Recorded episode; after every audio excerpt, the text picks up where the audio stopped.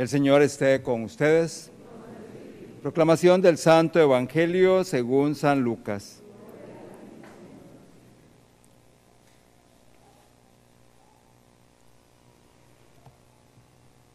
Cuando ya se acercaba el tiempo en que tenía que salir de este mundo, Jesús tomó la firme determinación de emprender el viaje a Jerusalén.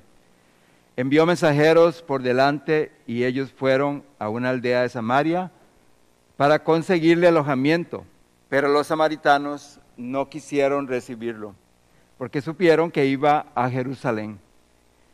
Ante esta negativa, sus discípulos Santiago y Juan le dijeron: Señor, ¿quieres que hagamos bajar fuego del cielo para que acabe con ellos? Pero Jesús se volvió hacia ellos y los reprendió. Después se fueron a otra aldea. Mientras iban de camino, alguien le dijo a Jesús: Te seguiré a donde quiera que vayas. Jesús le respondió: Las zorras tienen madrigueras y los pájaros nidos, pero el Hijo del Hombre no tiene en dónde reclinar la cabeza. A otro Jesús le dijo: Sígueme. Pero él le respondió: Señor, déjame ir primero a enterrar a mi padre. Jesús le replicó: Deja que los muertos entierren a sus muertos. Tú ve y anuncia el reino de Dios. Otro le dijo: Te seguiré, Señor, pero déjame primero despedirme de mi familia. Jesús le contestó: El que empuña el arado y mira hacia atrás no sirve para el reino de Dios. Palabra del Señor.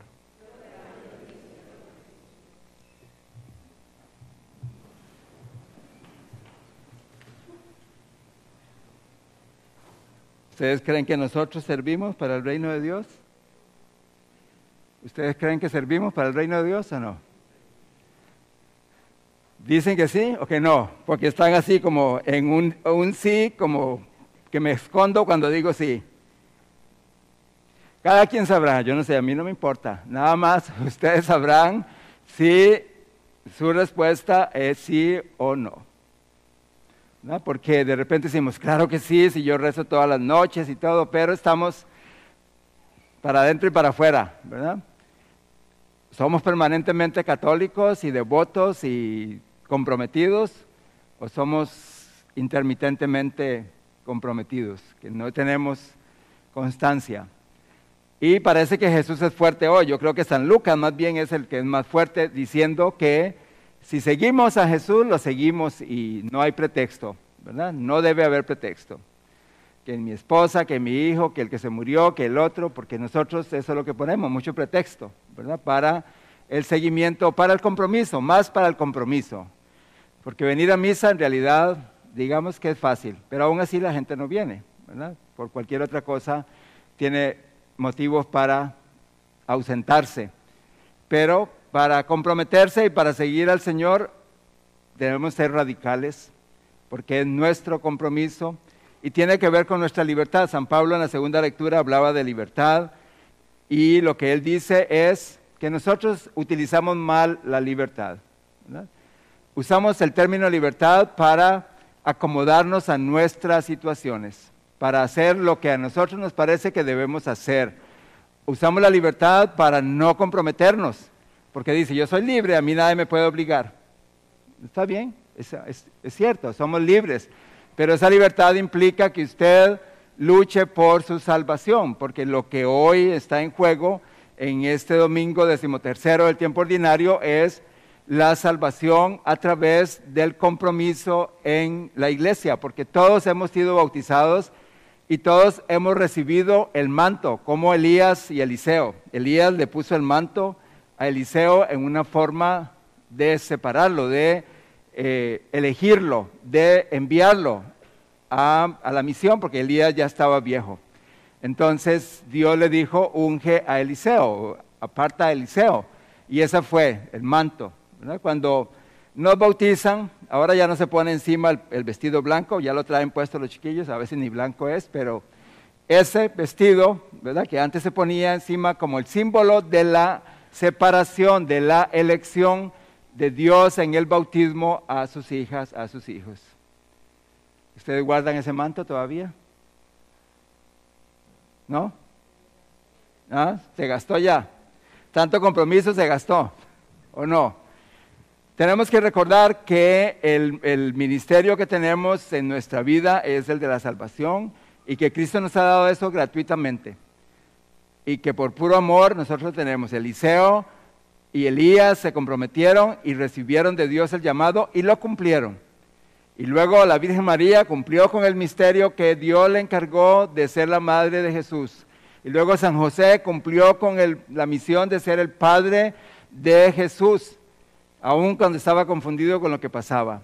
Y si a través de la historia de la salvación vemos hombres y mujeres que han decidido seguir a Jesús y comprometerse en la iglesia con sus acciones. Y eso sirve para nosotros hoy, no ha cambiado.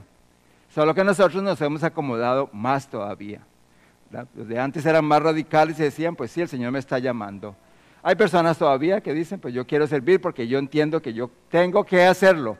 Pero es algo que nosotros tenemos que utilizar nuestra libertad. No juguemos con nuestra libertad, porque nuestra libertad nos puede llevar a la perdición, nos puede llevar a la no salvación, donde ustedes y yo no queremos ir, porque ni la palabra quiere mencionar, ¿verdad? Entonces, si no queremos ir ahí, pues entonces tenemos que buscar cómo realizar nuestro bautismo en favor de los demás. Esa libertad que Dios nos ha dado, la San Lucas la pone ahí con estos hombres que le dijeron, yo te voy a seguir. Y Jesús le dijo, pues, si quieres seguirme, sepas que no tengo ni a dónde caer muerto. ¿Verdad? Si me quieres seguir así, sígueme. No lo engañó. Y el otro le dijo, te voy a seguir, y él, y, pero primero déjame ir a enterrar a mi, los muertos.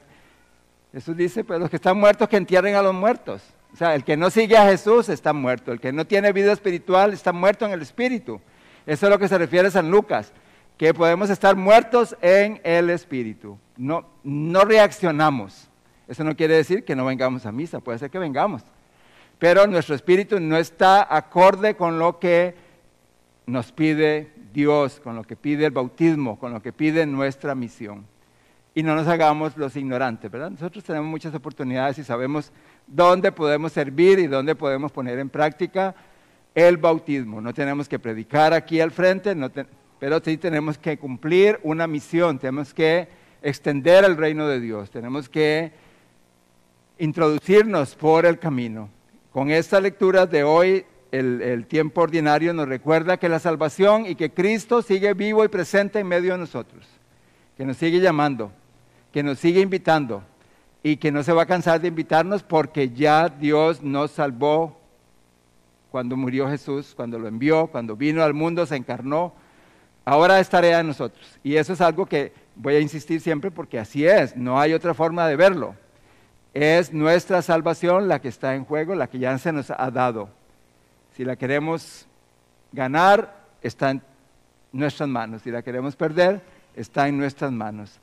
Tenemos que vivir esta libertad recordando que la esperanza es uno de los signos que nos trae cuando agarramos el arado de Cristo y lo seguimos. El amor es otro. Sirvan unos a otros, dice San Pablo hoy. Servirse unos a otros. Y la esperanza, el amor, el perdón son frutos de esa vida junto a Dios, de ese compromiso junto a Dios. Alguna gente dice, no, es que esas que van a la iglesia, esa fulana o fulano es tonto, dice, porque ahí va y todo. No es ser tonto, es ser astuto y saber entender que Dios me ha salvado a mí y que yo necesito ponerme en el compromiso de la salvación. Pero hay muchas excusas, pero hay muchas situaciones o obstáculos que nosotros mismos nos ponemos. ¿O alguien les impidió venir hoy a ustedes en la mañana? ¿Alguien los agarró para que no vinieran? ¿La cobija? No. Bueno, algunos la cobija los agarró, ¿verdad? ¿O no? O quién sabe qué, anoche la fiesta tal vez. ¿Verdad? Amanecieron crudos o crudas, quién sabe. Entonces, no, no podemos ir porque no nos sentimos bien, porque no dormimos bien. Todas esas esos son cosas de nosotros o de Dios. ¿Ah? ¿Seguros? ¿Son de nosotros? ¿No es Dios? que le dice vaya a la fiesta y póngase los tequilas que le da gana y caiga y ya, mañana no importa. ¿No le dijo Dios eso? ¿Seguros? Ok, entonces yo estoy, yo estoy inventando entonces. Yo estoy inventando. Nosotros, obviamente, ¿verdad? Decidimos por lo bueno o nosotros decidimos por lo que no nos conviene usando la libertad. Así que mucho cuidado cuando hablamos de libertad. Hay gente que, yo soy libre, o sea, puedo hacer lo que me dé la gana. ¿Sí? Y se mata, se muere por algo que decidió. Fue su libertad, no la de Dios, ¿verdad? Pero nosotros decimos, ¿por qué me lo quitaste, Dios? Ay, es que Dios se lo llevó. ¿Cómo que Dios se lo llevó? ¿Verdad? Yo tomé mi decisión, yo tomé mi libertad como un... Ok, me fui. Entonces, tenemos que ser maduros en la fe y maduros en nuestra responsabilidad y maduros viviendo nuestra libertad. Dios no nos va a traer a la fuerza. Nosotros tenemos que hacer fuerza para no perder lo que ya tenemos. Que así sea.